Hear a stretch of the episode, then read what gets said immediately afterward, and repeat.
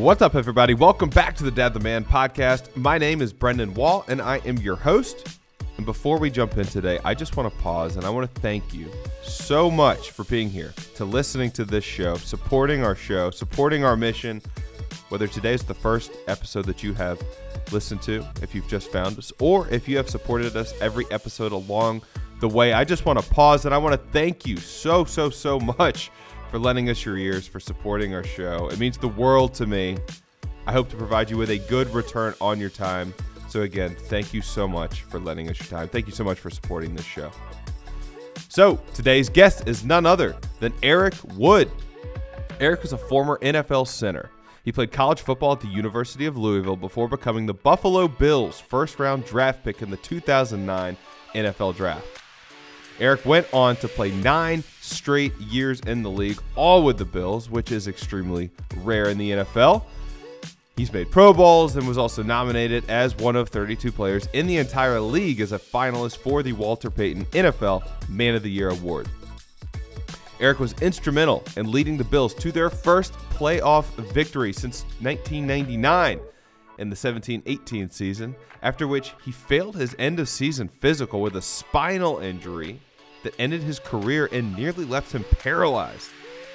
Since his time in the league, Eric has written columns for The Athletic and served as a commentator on the Buffalo Bills radio network. He also has his own podcast titled What's Next with Eric Wood, which he started in the midst of his own life transition. He brings on amazing guests and highlights their stories, struggles, and triumphs through their biggest transitions in life as well. It's an awesome show. Obviously, Eric is a student of the game, but he gets really great guests as well. Eric is a guy that I personally am very inspired by to reach my own potential and be my absolute best. But he's also a guy I'd love to kick back, have a few beers with on the golf course as well. But above it all, he is an incredible man, husband and father, and it was an honor to host him for a conversation on the show. So here's my conversation with the Eric Wood. And we are live with former NFL Pro Bowl center, the guy who played all nine years with the same team in the Buffalo Bills. With us today, the one and only Eric Wood. Now, Eric, I want to first and foremost, I want to thank you so much for making some time for us today. And I also want to thank you for being a guy who's really stepped up uh, to champion this message, this idea, this skill set of tra- uh, navigating through the transitions in our lives. So the older that I've gotten, the more that I've realized that life is full of these times of transition. Some are bigger, some are smaller. But ultimately, how we respond to these times, how we navigate through these times, it's mission critical in living out the lives that we are called to live. Through your story, through your podcast and your work, you've certainly inspired me, and I know you've inspired thousands and thousands of others as well. So, man, I want to thank you so much for doing what you do, doing it the way that you do it. Thanks for making some time for us today with all that being said, Eric Wood, welcome to the Dad the Man podcast.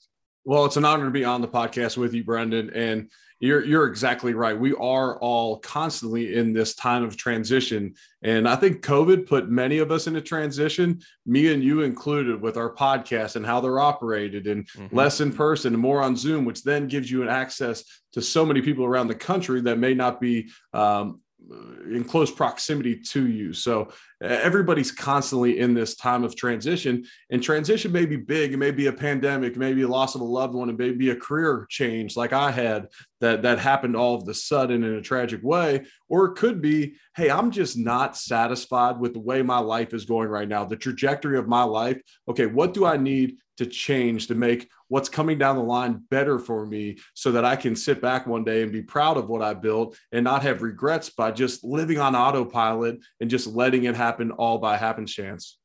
100%. Uh, I'm super excited where this is going, by the way. And I'm going to put a pin right there, but I want to give everybody the chance to get to know you a little bit and kind of build back up to this point. So let's go back in time. Uh, tell us a little bit about your childhood, where you grew up, who you were as a kid, what you were into, siblings, the whole the whole nine yards there. Yeah, so I grew up uh, in Cincinnati, over on the west side, the blue collar side of Cincinnati, and Um, you know, I had two younger brothers. One of them passed. He was born with severe cerebral palsy. He passed when he was 11 years old. I was 14 at the time.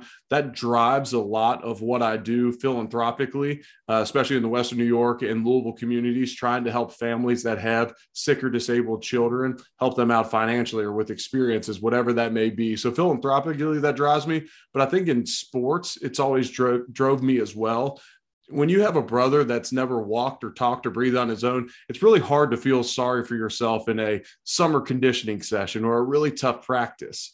You know, it's really tough to feel sorry for yourself in those situations if you can kind of tap into that mindset. So, Evan drove me um, for a lot of my life, but I grew up like eh, most kids and most most young boys that are about our age played all the sports really enjoyed competing, still do to this day. Um, it, it's funny how much of what you enjoy as a child impacts what brings you joy in as, as an adult. And, and a lot of times we ignore that. You know, mm-hmm. if you enjoy competing and you enjoy sports, then you get maybe in your 30s and now you don't play sports anymore. You don't compete at anything but maybe business. And then you find yourself uh, kind of chasing things in life. And that can kind of sometimes lead to that midlife crisis because you're not bringing yourself joy. So to this day, I still love to compete at, at, a number of different sports. It's not football and rarely basketball anymore. I'm not trying to.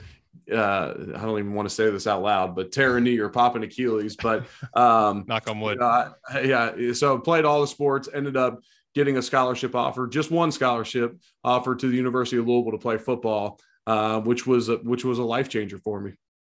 Um, two things there. Uh, hearing about your brother, I'm, obviously, I'm sorry to hear that story. That's it's it's heartbreaking to hear that, but I can't think of a better way to honor him than the way that the way that you just articulated that. Really, you know, considering his circumstance and what happened to him as as just a way to ground yourself in gratitude and to really push yourself further. I think one, I think that's such a cool way to honor him.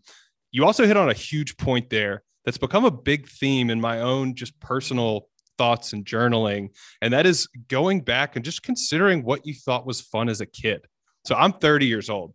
So I'm I'm removed from, you know, I've got kids now, but you know, I, I went the traditional path of go to school so you can get a, make good grades, make good grades, so you can get a good job, and then you know build your life and your family from there on this one career track. Um, growing up, I was much more of a creative kid. I played sports, but I, I, was very creative, loved to like, you know, write songs and play. I was in band and did all this kind of stuff. But I kind of went the other way in my career and went the accounting route, which is very the op it's like the opposite side of the brain, right? Right. And now I've had this, I, I've started this podcast, and it's funny now that I'm gravitating so hard to it because it's really just a reflection of what I loved when I was a kid. Right. So I've been trying to go through that exercise um, myself and really consider like yeah what did i love to do when i was little? Let's bring that back because that's i think that's you know that's the roots of of who i am. So i wanted to highlight that because i think that's a great exercise for anybody listening. Like if you're feeling maybe a little stuck if you're feeling down if you're feeling bored with what you've got going on maybe consider that. Maybe ask your parents what you were like as a kid. Like go back and have that conversation. I'm so glad that you brought that up. Um so let's continue your story. So after louisville you make it to the NFL. So you play nine years with the Bills. Talk, tell me when in that process, I guess you met your wife, got married. How did your life evolve in the league?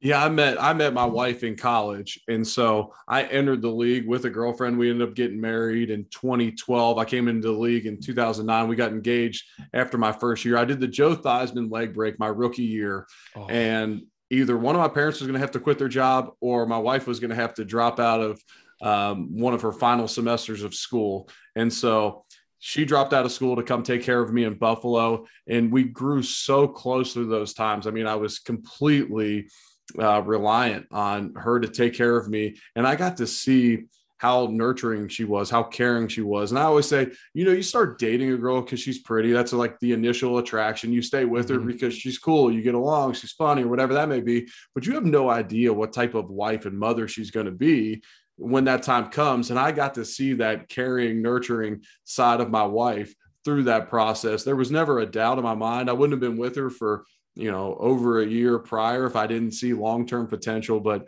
man, that really solidified it for me and kind of a blessing between uh, amongst a really tough time in my life. But uh, we ended up getting married in 2012. We now have two young kids. Grace is six, Garrett's four. They're a ton of fun. Um, they're getting to a pretty special age. And I know this podcast kind of focuses on dads. And I used to joke with teammates, maybe not even joke so much. Like early on, you're so excited to be a dad, but maybe in that first six months to a year, it's like hard for that dad to get so much connection where you almost feel guilty during those times. Well, then mm-hmm. they hit stride and you have a second kid and you start playing a little bit more man to man defense. And uh-huh. You just get that, that real close bond to your children. And my son's into all the sports, which makes it a ton of fun. My daughter's so creative, similar kind of what you were saying. She loves art and she loves doing crafts and she'll play some sports. I'll get her out on the golf course and whatnot, but she's not dying to get out in the yard and play sports like my son is. And so it's fun that they kind of each have their own thing. And, you know, as a dad, you always got to be careful that you're not just gravitating to that one child that's into sports or whatever you're into and really kind of meeting each child where they are. That's a huge point. Um, I'm I'm at a stage now. So my kids are pretty close to yours. They're five and three, two boys. Uh, little brother wants to be just like big brother. So whatever big brother does, little brother does too. We're kind of all into the same things. But I can already start to see that my oldest seems to be more into sports, and my youngest seems to be more into everything else that's going on. They're two different personalities. Um, and I'm starting, that's something that I'm starting to grow into as a dad and trying to be mindful of, of like, all right, just because big brother's playing baseball today like just because he hit two buckets of balls in the backyard doesn't mean that you got to go hit two buckets of balls in the backyard. Like right. we can go color, we can go play with dinosaurs or play with puzzles or whatever it is. Um, yeah, that's a it's a tough thing to navigate uh, to navigate, but I'm really glad that you brought that up. So to the so you've got your oldest is six. That would have meant that you brought one of those kids into the world while you were playing into in the league. Right talk to me a little bit about the before and after of being an NFL offensive lineman, before kids, after kids. How does that shake things up as an athlete? It gives you a little bit more purpose when you're not just playing for yourself. You are truly providing for a child. And when your kids get older, like I got to play with teammates that had older kids and they get to see like the true work ethic. They get to come in the locker room after games and they get to see all the sacrifice. My daughter was three when my career ended Mm-hmm. and so she doesn't truly appreciate or didn't get to truly see it. My best thing I got now is I had six lower body surgeries while I was playing. So I have a good amount of scars on my legs. And, and I, you know, I'll tell the kids like, we have nice things, but daddy broke his legs for these, for the, these nice things. We have this house over our head. I may not have a traditional job. I may get to take you guys to school and pick you up. And maybe a lot of dads can't do that, which comes with how I am able to structure my weeks now. And my wife will tell you I don't sit around and do nothing all day, but I'm able to structure my weeks to do that. So so you almost get this complex like, okay, well, we have these nice things, but my kids didn't truly get to see me play throughout my career. So they don't necessarily understand all of the grind and the sacrifice that goes into being an NFL ball player. But that's okay. They they get to see their dad work in other ways. But it is special having kids and I mean, for so many reasons. I mean, I think back to,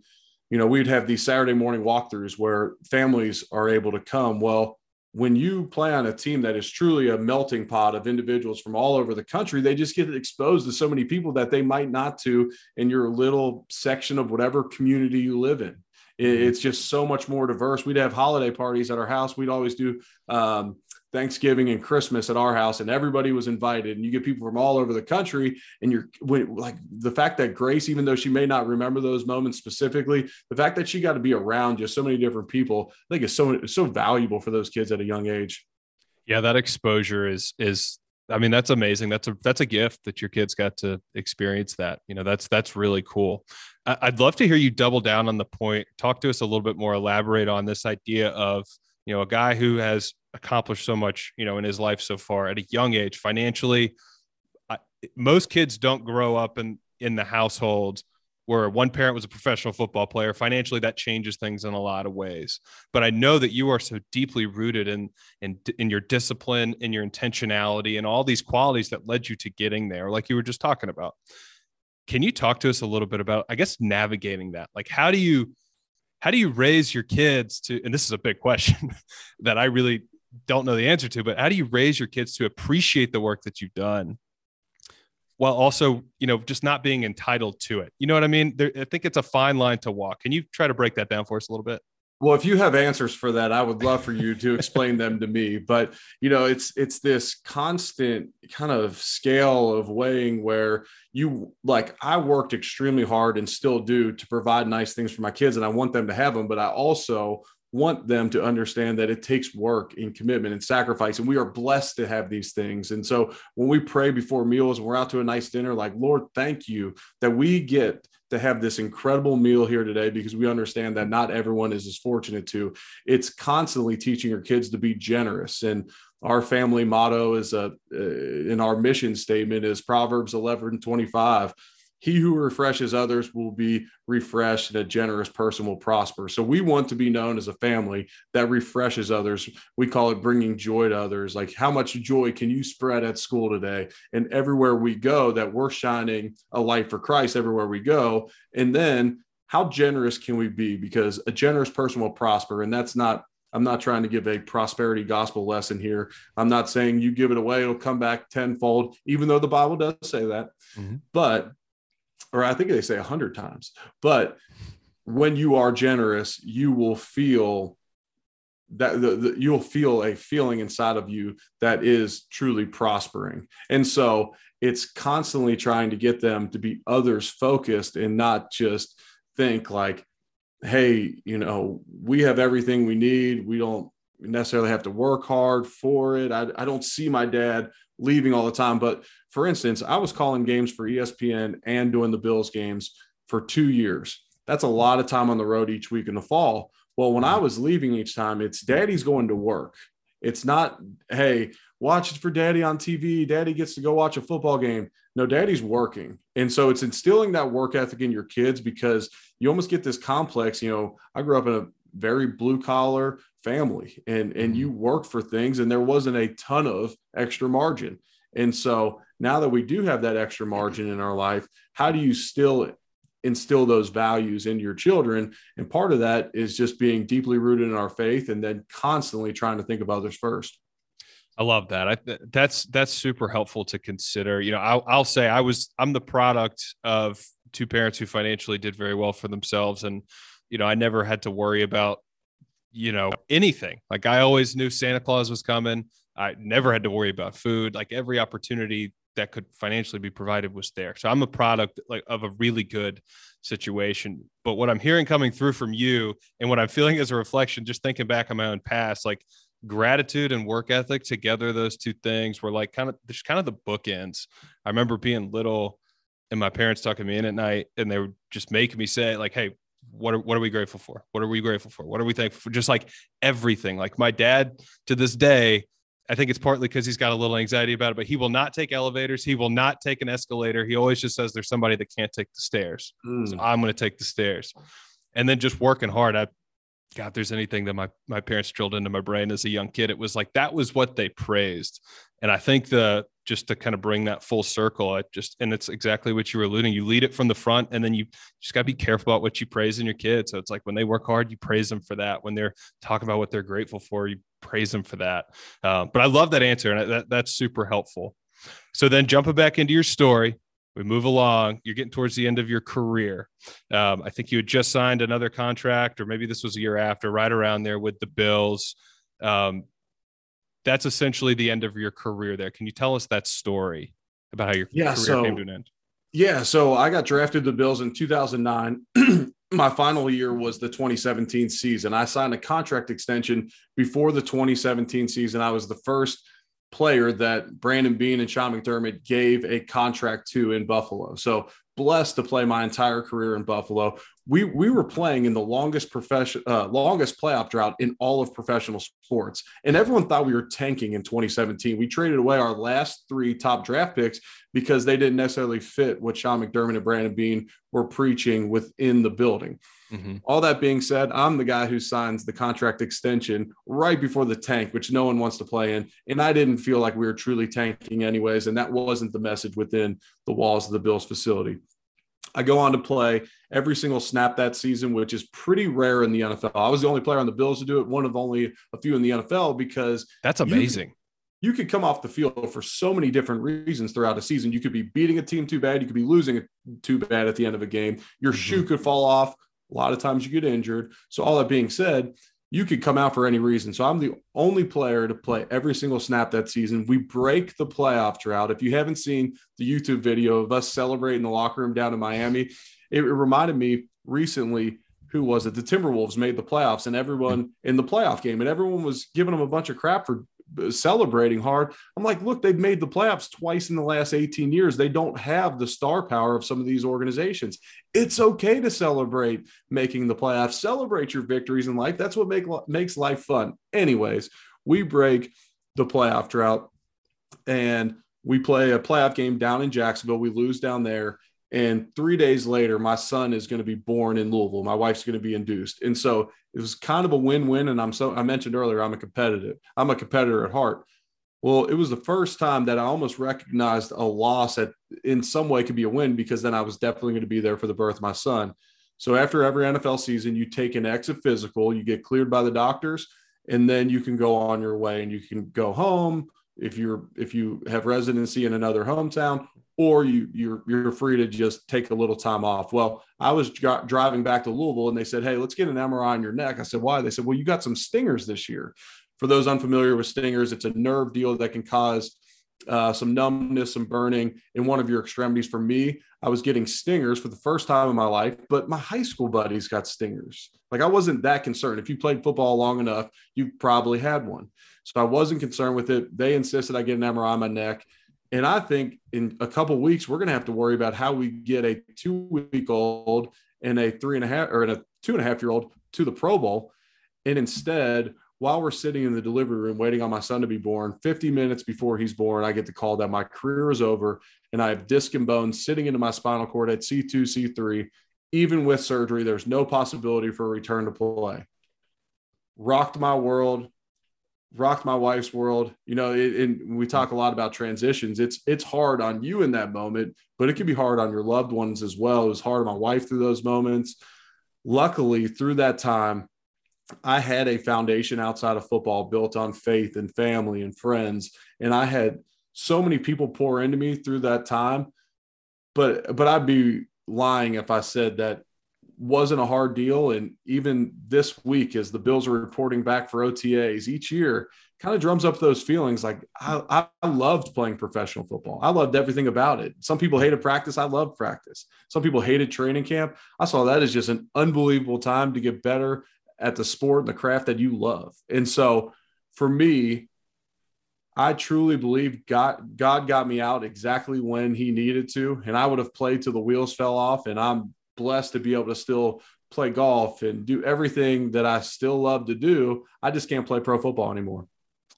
Uh, the polarity in that one day. I mean, one of the best days of your life, probably one of the worst days of your life, I'd have to imagine, in one day, in one hour.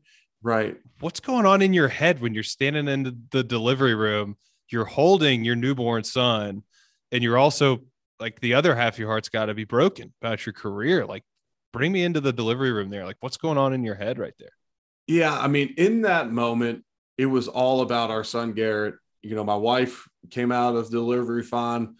We have this healthy son there. And that that was entirely our focus. Now, as everything calmed down and quieted down, it was okay, can we find other opinions? Because I'm so stubborn. I'm like, okay, well, that's your opinion. Little did I know that he had reached out to other neurologists around the country the same ones we reached out to all said a similar diagnosis, eh, the exact same diagnosis that I, I would never pass a physical again. No one would ever clear me. At C2, C3, you, you're damaging everything below your spinal cord. If you have any further damage, that's paraplegia, loss of respiratory function. No one, no organization would ever clear you and let you put yourself at that risk, seeing the risk that I was under at that time. So we reached out, but but that's a great question. And and honestly, it was one of those deals where we almost had to internalize it because we weren't ready to start telling people we wanted the focus to be on our family, on our new son, not just straight on me and my career ending. But over those next couple weeks, and everyone's saying, Are we making plans to go to the Pro Bowl? How are we doing this? Like normally we're booking flights. That's when we started to have to kind of start telling friends and family. And it, it was a traumatic time, honestly, because we just weren't ready for it. Mm-hmm. But ultimately, there's been so many blessings that have come out of that as well. Yeah, I mean, that's that's crazy. I mean, so you had to be really. I mean, maybe just a sideways hit away from potentially being paralyzed from the neck down. Yeah, and that's that's that's essentially what I was told, and that was the same year that Ryan Shazier ended up mm-hmm. losing a lot of function of his lower limbs, his legs and lower body, and they couldn't understand why that didn't happen to me the way that it was the way that the disc and bone was sitting into my spinal cord. So yeah, it, fortunate that it wasn't worse. And that and that's how you have to take things in life. It's those moments in those really tough moments, look for the blessings and it's so hard to do in those moments, but a good buddy of mine, Ed Mylett, always says things happen for us, not to us. That's very easy to look at in retrospect, very hard to do in the moments. And even the Bible says it's okay to mourn, it's okay to be sad. But those moments of trials, of tribulations, of, of those hard times make us mature. They talk about it uh, at the start of James, but that's going to make you whole and complete. And so learn from those moments of, of tragedy, of those tough times that you experience in life. Yeah, that's a it's a beautiful illustration of something happening, you know, to you or for you instead of to you. You know, you're thinking, "Oh man, I can't play football anymore," but also, man, if you'd played one more snap, you could have been paralyzed from the neck down. Um, I've, I've said before, but sometimes it's like God plants your pivot foot for you. It forces you in a different direction, sends you on this different trajectory, um, which which you're you know now working towards, you know, as, as you're continuing to grow your career after football.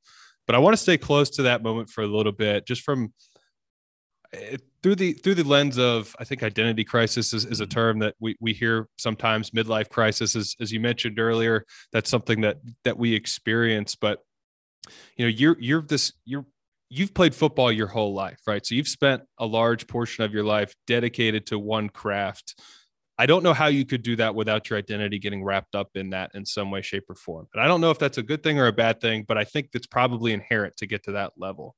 So when that gets yanked out from under you, and then you're sitting there and you're saying, All right, like the title of your podcast, what's next? Like, what are you thinking in that moment? Who are you leaning on? How did that process go for you? Can you kind of walk us through what maybe the next couple months to a year, what that process was like, rediscovering, finding a new purpose for yourself? Yeah, I mentioned earlier that I had this foundation outside of football with faith and family and friends. And that's easy to say, but to actually live that out, and I would have always told you when I was playing, you know, it was faith, then family, then football, then either friends or fun or philanthropy, whatever you want to throw in there. And I, I was able to rattle that off at will if, if I ever had a speaking engagement or whatever. But when you start having people come up to you and say, well, what are you going to do now?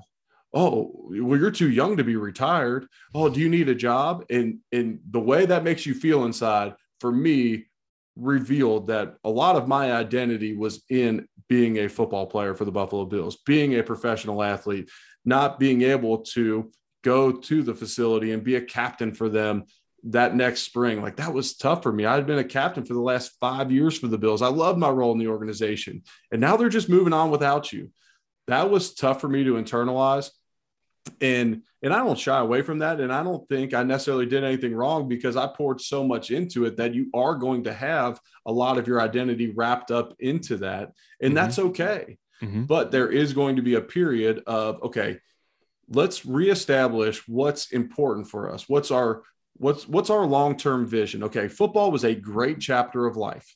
That's fine how do we make this what's next chapter? And that's essentially what we've come to on the podcast is learning from others and how do i make this next chapter of my life? While it may not make the same amount of money while there may not be as many eyeballs on me how do i make this one more impactful more meaningful? How do i be the best dad husband that i can be? How do i bring others to christ make an impact that is so using this platform of football if i need to but using it to bring people to the kingdom, whatever it may be. How do I make this next chapter more impactful? And that was a mindset transition because initially it's okay, well, now I got to lose some weight because I want my body to feel better. And you kind of wrap yourself into that. Well, then that's even more image and you get this attention. Well, that's like, mm-hmm. that's, that's ultimately all those things are, are just so fleeting.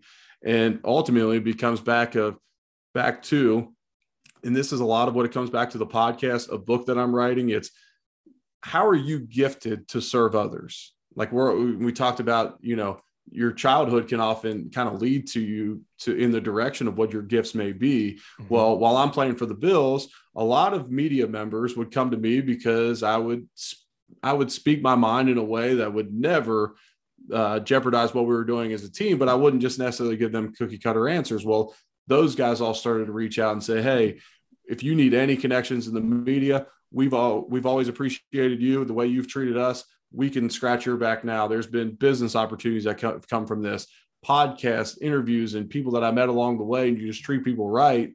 Well, then all that kind of starts coming back. And now I'm not saying I'm trying to wrap my my identity around a career again, but almost kind of my network in a non-sleazy way, like those I'm connected to, mm-hmm. because ultimately you're going to become the average of the five people you spend the most time with. And so I want to be surrounded by these individuals, whether it's being a dad, a husband, a Christian, career wise, health and fitness, emotionally, um, financially, like those are the people that I'm now trying to spend the most time with. Yeah, that's uh that that's really cool. So you've got I think it's somewhere in the ballpark of 140 episodes. That's how deep you are into your podcast. So you've been rolling with this for a little bit. You've talked to a lot of people about a lot of different times of transition in their lives. Are there any common denominators, any themes that you're seeing come from other people or things that you've maybe learned from others on your own podcast that you're, you know, leaning on and, and considering as you continue to grow in this, you know, this additional chapter, this life after football? And are there any pitfalls maybe that you've learned along the way that you're trying to avoid? Man, that's that's an excellent question. So, some common denominators are people that are in a big transition of life, whether that's career, whether that's football, military, CEOs, pastors that are on a stage, have a big audience, poured so much of their life into this career. The first thing that hits you is the lack of a schedule and a lack of routine. And so I talk to a lot of guys that are transitioning out, or we talk about a lot on the podcast about finding a routine, especially a morning routine, because you start your day off the right way. Mm-hmm. generally the rest of your day is going to follow suit. So, yep. what are the things that you're going to do in the morning that serves you? Do you need to wake up a little bit earlier before the kids get up so that you can knock those things out, but then still be present as a dad and husband when your family gets up? And a lot of the people I talk to that are either successful in whatever they do or they've transitioned successfully, they get up fairly early and they knock out a certain amount of things in the morning to get this routine going. And then they structure their days to go after a vision that they have or you know a career goal a health and fitness goal whatever it may be they're structuring their day so that is one thing another thing is the people you surround yourself with i just mentioned it but there's so much power in the people you surround yourself with in playing football in an nfl organization you're instantly going to be surrounded by other nfl players mm-hmm. Well, there's different segments of NFL players. There's guys that are fringe guys. There's guys that are Pro Bowlers, there's guys that are Hall of Famers. Well, those guys have different habits. They can make you feel um, oftentimes inferior or uncomfortable, I'll say, when you're around some of those guys. And those are the people you want to be around. You want to be around the people that make you feel uncomfortable in a way that you need to raise your level to be around them. I had Terrell Owens on my podcast, and I asked him what his favorite wing spot was in Buffalo. And he said, ah, I don't know. He, I didn't eat any chicken wings in Buffalo. I said, What? We all ate chicken wings in Buffalo. Like that's that's what you do there. You know, a Monday night, you got six days till the next game. Like that's okay. He said, I know, but I wasn't there to eat chicken. Like that is a different mindset. Well, T.O.'s a Hall of Famer. That's a Hall of Fame mindset. Who are the people that you can surround yourself with on a day to day basis that are the Hall of Famers in whatever you want to do? Who are those Hall of Fame dads that, man, when you're around them, you're a little convicted by the way that they treat their wives and kids because it's such it's in such a high regard that you start questioning some things you're doing. Those are the people you want to be around. The businessmen and women that maybe they don't stay up quite as late. Maybe they don't waste as much time. Maybe they're not on social media as much. Well sometimes those are the people that you need to be spending a little bit more time around. And so there there's two examples there but honestly a lot of the best at transitioning are coachable and that's either an accountability partner, it might be a coach that you hire, it may be someone that you follow on a podcast. It may be Brandon. It may be advice that you get from Brandon's podcast. But being coachable and constantly getting better in life. and when you're playing professional sports, just go back to it again. Every single day, every every day you weigh in, they know how much you weigh. They're looking at you know different body parts of you. Every step you take on a football field is analyzed on film. It's um, it's analyzed on the field. Well when you transition out if you want to truly get better at what's next for you you have to be coachable in those moments too. And sometimes you have to seek out that coaching. And like i said it doesn't even always have to be a paid coach. It could be an accountability partner. It could be a buddy that you can trust. It could be a men's group at church. But being coachable is another thing that that I have seen fruit from in my life, and so many of the podcast guests have talked about as well. And then pitfalls would be honestly, the biggest ones would be having poor perspective. You know, woe is me.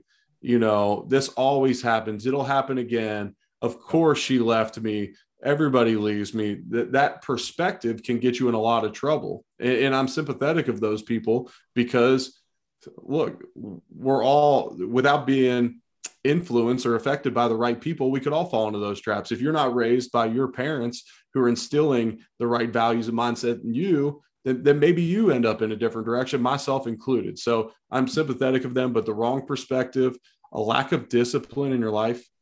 Uh, I mean, success comes from discipline and, and, no matter what that looks like and whatever you're trying to pursue in life there's certain discipline you're going to have to be obedient to something to achieve great things. And and it's not always comfortable and creating new habits takes time but it's it's oftentimes along with the discipline it, it's it's bad habits. And and it could be simply instead of getting into your morning routine in the morning you hit the snooze button. Instead of getting in the into the morning routine, you get on your phone and just immediately start scrolling social media. Those things are time killers and they just prevent you from from making that what's next your best yet. I love that that last point that you made. I think a lot of times and I do this I say you know other people but this is really just a reflection of me in the past when i'm trying to make an improvement in something i'm trying to do better so i've i've kind of gone through that process of like okay i'm going to push myself i'm going to challenge myself to be around somebody who makes me feel that little bit of you know uncomfortable to say i can do better. So like i've i've accepted that. I've given myself a little grace that maybe i haven't done the best in the past. I can do better moving forward. And i've accepted that. But then i default to adding more. I'm like i need to add more to the routine. I need to add more to this. I need to do bet like it's just all more whatever. It's chasing that. But i found that oftentimes the real magic is just in taking something out like, and you right. said you said social media, and that was like light bulb in my head. The less time I spend on social media, the more time, the less time I waste in that, the better the rest of my life is. Like the the more time that I have to actually go spend with my kids. Like, you know, if if I'm sitting here saying I wish I had more time with my kids, and then I look at my screen time report and it says three hours a day, and that's all Instagram and Twitter and whatever, then I think that's a point of reflection for me to say maybe I don't need more time. Maybe I need to be, maybe I need less time on social media and to be a better steward of the time that I've actually got. So I love that point of sometimes less is more. Oh, you're exactly right. And I had Craig Ballantyne on my podcast. So you have all these guys that have come on a podcast and they'll say, in the morning, you meditate, you breathe, you get in the Bible, you get some movement in, you eat something healthy or you fast, you get your caffeine in, whatever it may be. So you you have that crowd, and then Craig Ballantyne, who has coached more people to seven figure incomes than maybe anyone else in the country. He came on and said, "Whoa, whoa, whoa! Your mornings, you have the most willpower. Find your three most important tasks of the day to move the needle for you and what you're trying to move it in. Whether mm-hmm. you know whether that's business or family, whatever that may be." Knock those things out first, and if those other things are important to you, you'll get to them. You'll get to your workout. You'll get to your your morning time and meditation, whatever it may be. You'll get to that. But don't waste that most powerful time of willpower. And so you truly need to find out what works best for you personally. But I'm with you 100%. You start get adding too many things into that morning routine or in your daily schedule, mm-hmm. it's going to crowd out your ability to move the needle in other areas. Yeah, I like Craig's approach. I found that that works well for me. I've, uh, you know, I've I've gone through the, you know, trying to do like the miracle morning and a lot of these other things. And I've had success with miracle morning as well. I just have to really condense it. But like, you know, for example, I'm, I'm trying to build this podcast and I have another regular job that takes up the majority of my time. Then I'm also trying to be a husband and a dad. So it's like, I know if I can get an hour in in the morning, if I can be up from five to six, I can do those first three things. And then I can sit down with a devotional. Then I can sit down, have a cup of coffee and reflect and write and do all these things then then I'm really moving. But that it's that magic time in the morning um, for me. I, am a, I'm a fan of that thought process. I, am with you there as well. For me, my if I'm gonna say my faith is number one in my life, then mm-hmm. to me, okay, I'm gonna knock that out first. That is my morning tithe. You know, mm-hmm. that's my 10 that's my 10%. I call it my 10 minutes in the morning in a devotional whatever it may be. Right now, I'm using this app called Glorify that makes it pretty easy just to kind of structure and you know you don't have to think about it. You get on there, it gives you your morning reading, the devotional, and everything all in one. I have no affiliation with that company, by the way. That's just what I'm doing right now. So I'm starting in that way, and then it's my gratitude journal or whatever else I'm doing. I got my red light therapy going at the same time. So I'm trying. I'm always trying to habit stack, which is probably in, in not multitask habit stack. So if I have scripture I'm trying to memorize, when I'm brushing my teeth, I'll start to memorize, I'll try and memorize or recite it in my head during that time while I'm brushing my teeth. If I'm going to do you know some red light therapy in the morning to wake myself up and get that circadian rhythm going okay what else can i do during that time if i'm going to catch a morning workout okay if i'm prepping for a podcast if i'm having brandon on the podcast okay i'm going to knock out a couple of these podcasts while I'm working out at the same time. And so mm-hmm. I'm trying to habit stack without necessarily multitasking, if that makes sense. Yeah, that that, that makes a lot of sense. Um, gosh, what's the book? Atomic Habits is one that I read yeah. that helped helped me with that a lot. Great book. Um, but I want to I want to pivot a little bit and I guess really circle back. You you mentioned your faith being that's number one in your life. Yeah, that's you give your your tithe of time first 10 minutes of every day. Can you talk to us a little bit about maybe your faith when you really grew into your faith has that something that's always been a part of your life or is it something that you've grown into as you've grown older tell us a little bit about that yeah i grew up catholic went to catholic schools first through 12th grade so i was always around religion but i ne- didn't necessarily have a relationship with christ. I got to college and you know just kind of got away from it. We weren't going to church a whole lot as a family so that wasn't a priority in my life. And midway through college, I get exposed to FCA at Louisville, Fellowship of mm-hmm. Christian mm-hmm. Athletes. And now I'm on the board of it. And it's grown into this just unbelievably impactful uh, ministry at the University of Louisville, where over 300 student athletes are coming per week. Well, when I first started going, there was only seven, but there was a guy named Chris Morgan there who modeled the behaviors that I wanted to see in my life. And that's why I tell people all the time like, don't tell people about Christ, show them Christ. You know, Chris was fun. He had a great marriage. He was an incredible father to his three daughters. He served people constantly. But that dude was also in the gym working out with us. He was a ton of fun to be around. They hosted us at their house. Like that was a guy that I wanted to be around. So when he said, Hey, we're doing these Monday night FCA meetings, I said, You know what? I'll give it a shot. Well, three or four years later, a men's group at church, I got baptized when I was 26 years old. And that became the foundation of my life. Everything that me and my wife do in our family, our actions, I wish I was perfect. I never will be. And when you see me curse on a golf course, drinking a beer, whatever it may be, look, there was a perfect person that lived and and I'm not him, but I'll point you to him. Mm-hmm. And I know what my life is like now and I know the peace and contentment I can live with because of a relationship with Christ that is tangible to me and I want it for other people. So it's easy for me to talk about because it's something uh, that I've I've experienced so much benefit from in my life. I love the idea of you know modeling Christ for other people to to to draw into it that way.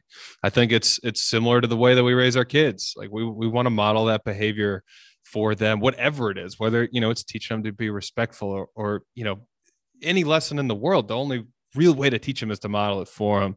So I love that perspective of modeling Christ for for other people. So yeah, before, it's, yeah, go well, ahead. Just quickly, yeah, sorry. It's it's like we like me personally and us as a family. Like my goal would be us not and I'm not against this, and I would rock it, but us not necessarily to walk around with Southeast Christian Church, Southeast Christian Church shirts on, which is our home church here in Louisville, Kentucky. It's not to maybe walk around with a cross necklace on at all times and someone say, "Oh, he's a Christian." I want to act in a certain way where someone says, "What's different about Eric Wood? What's different about his family? Why do they have a certain amount of joy to them?" And then that attracts people to Christ, and not necessarily us just simply having to bombard people all the time because I, I, just have seen that not work in people's lives. I want to pose a question to you that I got from a listener um, about an hour ago. We were getting ready for this conversation, and I got a DM from somebody, and I said, I'm going to throw this up to Eric because I think he'll be a good person to answer this. So somebody messaged me very respectfully, very curiously. He just said, you know, I, I found your show. I'm enjoying it. I'm not a person of faith. Like I, I'm not against it, but I'm just, you know, that's just not really me. But I noticed you talk about faith a lot on the show. And he said, I don't really see how those connect or go together. Like it, so he said the, the real question behind what he was saying is how does being a Christian, modeling Christ for other people, how does that impact you in your role as a husband, a father, a leader of your family, a leader of your community? Can you try to maybe speak to that person who asked that question and, and unpack that a little bit? I hope I answer this correctly, but I've seen personally a lot of families, my own including as a kid, not have Christ at the center of the family and it not work out. Divorce, alcoholism, whatever it may be. I've seen that and I got exposed to a lot of people throughout my time, especially in Louisville, that had a way different relationship with as parents and as husband and wife and that that treated people in a certain way that attracted me to them i gave it a shot and it worked wonders in my life i i hope that you listening out there get to be exposed to the right types of christians that can attract you to a lifestyle so you can feel the benefit for yourself if you're wondering where to start I told a buddy recently he was going through a job change at work.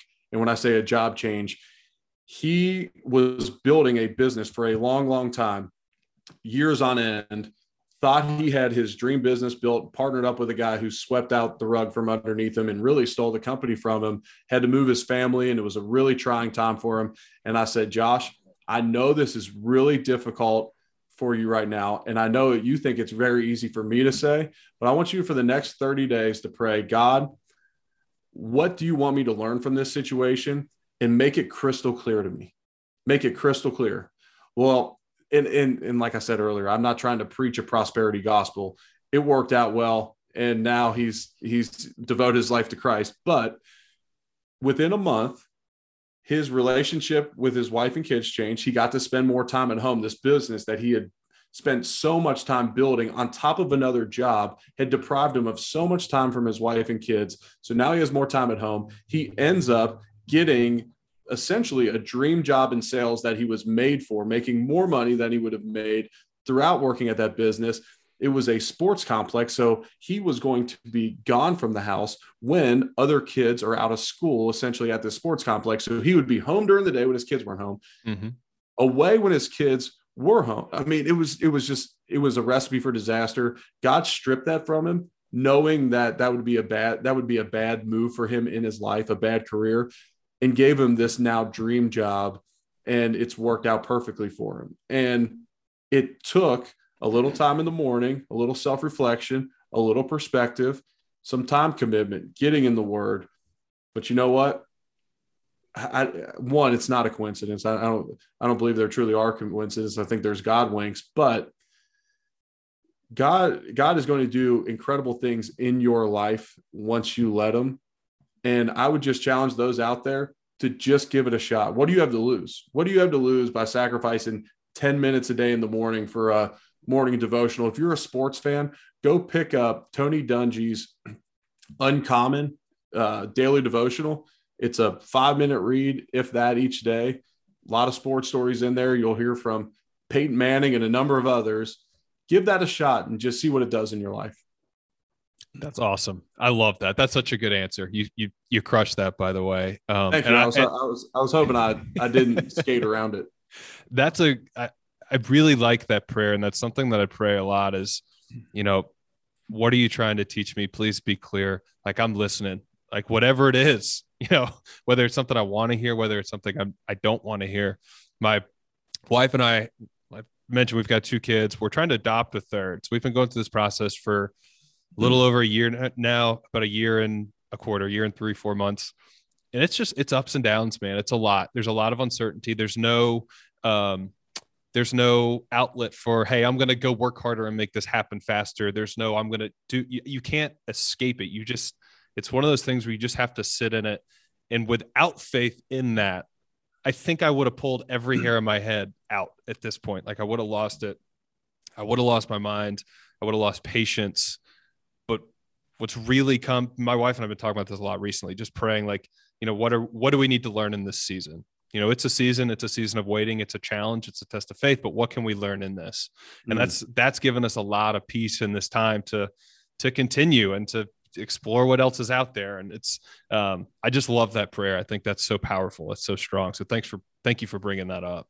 Yeah and i'll be praying for you through this adoption process. It's amazing to me how hard it is for incredible people to adopt a child in this world it's I shocking mean, it really is a buddy of mine just went through a, a multi-year process and they were even open to you know drug use with the mother and, mm-hmm. and things that I know families that are more picky with the kids they want to adopt, they have to wait even longer. It's amazing. Now, I am appreciative of the vetting process because you can't just give children to whoever says, Hey, we want a child. Right. But man, I'll be praying for you because I know that's an extremely tough process. I've heard about the pamphlets and the packages that you have to fill out, and they're like 100 pages long, handwritten. It's like once you get through that, it's like, okay, those people are probably committed to, to wanting a child. Yes. It's shocking that as that it's been as challenging as it has been. But like I said, we're trying to, you know, have faith and sit in that, sit in it uh, and feel it, feel the emotions, feel the patience, feel the challenge and, learn what we need to learn learn uh, learn from it because I know, like you said, it's not a coincidence. I know it's um, it's a nice long wink. Uh, you said God winks. It's a nice long wink from God in this one. Yeah. So let, I want to transition a little bit here as we get as we get to the back end. Couple just a couple questions I ask most of our guests. They're pretty personal um, about you, but I want to I want to ask you. So you're a guy who you, you played nine years in the league. You've got a beautiful family you're on television now, still doing broadcasting. You've got your podcast that's killing it. You're super articulate. Like you, you present very, very well. Is there anything that you maybe struggle with or catch yourself working on personally? Things that, you know, people who may know you from a distance with a degree of separation, whether it's through social media or any of the things I just talked about, they may not see that. I mean, they may not know that about you. And they may just think, man, Eric's just he's got it all. It's e- it's cr- it's easy for him. I don't have to deal with that. You know, whatever. He doesn't have to deal with that what I'm dealing with. There anything that you maybe struggle with or you find yourself working on personally that others wouldn't know about? Well, I am a um, type A high strung person. So there's constantly things in my life that I'm picking on myself about. I can play the comparison game as well as anybody out there. And if you're playing the comparison game, you can always find someone out there that is more successful, has a bigger podcast, a better broadcast gig, transition better from the NFL, whatever you want to call it. You can find that out there. And then something that I struggle with often is saying no. And I'm not looking, this isn't a cop out answer, but at one point in my career, when I was still playing, I thought, man, all my teammates seem to be getting all these um, opportunities for investments or you know post career opportunities. And I don't feel like I'm getting any. And now it's the opposite. I just feel like there's always something coming across my desk and kind of that next shiny object. And so I, w- I would say ultimately it's a lack of contentment which is something I pray about often. And contentment's a funny word because in sports, that's like a no no. You never want to be content with where you're at. I don't care if we won the last game, never, never settle, never be satisfied. And then the Bible talks a lot about contentment and and how we should be content with our circumstances no matter what they are you know that proverbs uh, or sorry philippians 4.13 verse that you'll see written on tim tebow's um, eye black and a lot of athletes point to a lot of business people point to i can do all things through christ who gives me strength like boom i'm killing it christ thank you you give me the strength for this well that was written when paul was in a prison sentence and he was talking about contentment he was talking about in all circumstances, I can be content. So for me, something I, w- I would say would be just struggling with contentment in my life. And mm-hmm. I think that goes twofold. I think we should all be striving to be the best versions of ourselves. That's God honoring. But are you doing it in a way to please others, to elevate yourself, or are you doing it in a way to serve others and glorify God? That's awesome. Great answer. Fastball question here. What are you the most proud of in your life so far? I would say my family, you know, and, and I, I, I don't even think I need to think any further. Just, just the, the family dynamic that we have. Gosh, I mean, God bless me with just an absolutely gorgeous wife. I tell her all the time, you know, I'm so glad you looked through 310 pounds, you know, uh, and, and, found my personality in there. But just the relationship that I have with my wife and my kids right now, and that's ever changing, and that's a day to day process to to commit to that. But that would be what I'm most proud of. Last question has to do with the word legacy. So, if you look around on social media, legacy is talked about a lot, and it has a lot of different words and, and connotations attached to it. Uh, there's a lot of financial attachments to it. Generational wealth is something we hear a lot about, all these different things. When I think about legacy, I think about the people that mean the most to me, and I think about who I will, God willing, leave behind on this earth. So within those two buckets, I think about my kids. And when I think about legacy, I think about the moments, the memories, the lessons, the experiences, just the little things that we got to do together or that they picked up from me along the way that, like I said, God willing, I'm able to leave them behind on earth. They'll get to remember about me and kind of live the rest of their life with. So they could point to something and say, Oh, I remember dad did that. So I'm going to go live this way. So if I if I turn that or phrase that in that way and toss it back to you and say, what do you want your legacy to be with your kids? How would you answer that?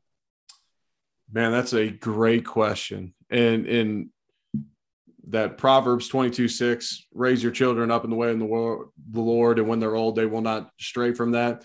It's right now trying to create a foundation on faith and work ethic and discipline and, and creating strong values in them that lead them to successful lives. And uh, I'm not just talking financial success, to be successful in their marriages and career and whatever they want in life and instilling those values now. But um, I, I truly love the way you phrase that because one, like my personal mission statement, part of it is use my gifts and platform that God has given me to positively impact others, starting with Leslie, Grace, and Garrett. And so for me, it starts with them and it's to positively impact them each and every day with my actions, with my words, and what I'm instilling in them. And then let them kind of lead on that wood legacy. Eric Wood, everybody. Thank you so much, Eric, for making some time for us today. This has been it's been a blessing, man, to have you on. This has been awesome. I've really enjoyed the conversation. Where is the best place for people to find you, follow you? Where do you want to send people? Yeah, Instagram and Twitter. I'm at ewood70. I'm most responsive to messages on Instagram because anyone can message you on that platform. Uh, my website's ericwoodmedia.com. You can find um, all the podcasts are on there, but my podcast, What's Next with Eric Wood, it's on all the major podcast platforms. Give it a listen. Let me know your thoughts. I'd love to hear from you. Awesome. And uh, and I'll mention this now for anybody listening. Eric did mention uh, he mentioned it earlier in the conversation, but he does have a book coming along that he's working on. Um, it sounds like we'll have more details on that this this summer, this fall, and we will certainly uh, be promoting it. You'll hear more about it here. But wanted to put that out there. Eric, thanks again, man. Let's keep in touch, brother. Absolutely. My pleasure, Brandon. You do a great job. It's an honor to be on. All right, everybody. That's it. Thanks for listening. And if you haven't already, do me a huge favor and subscribe to the show or leave us a rating and review. We can't thank you enough for your support. Until next time, remember to love and lead from the front. See ya.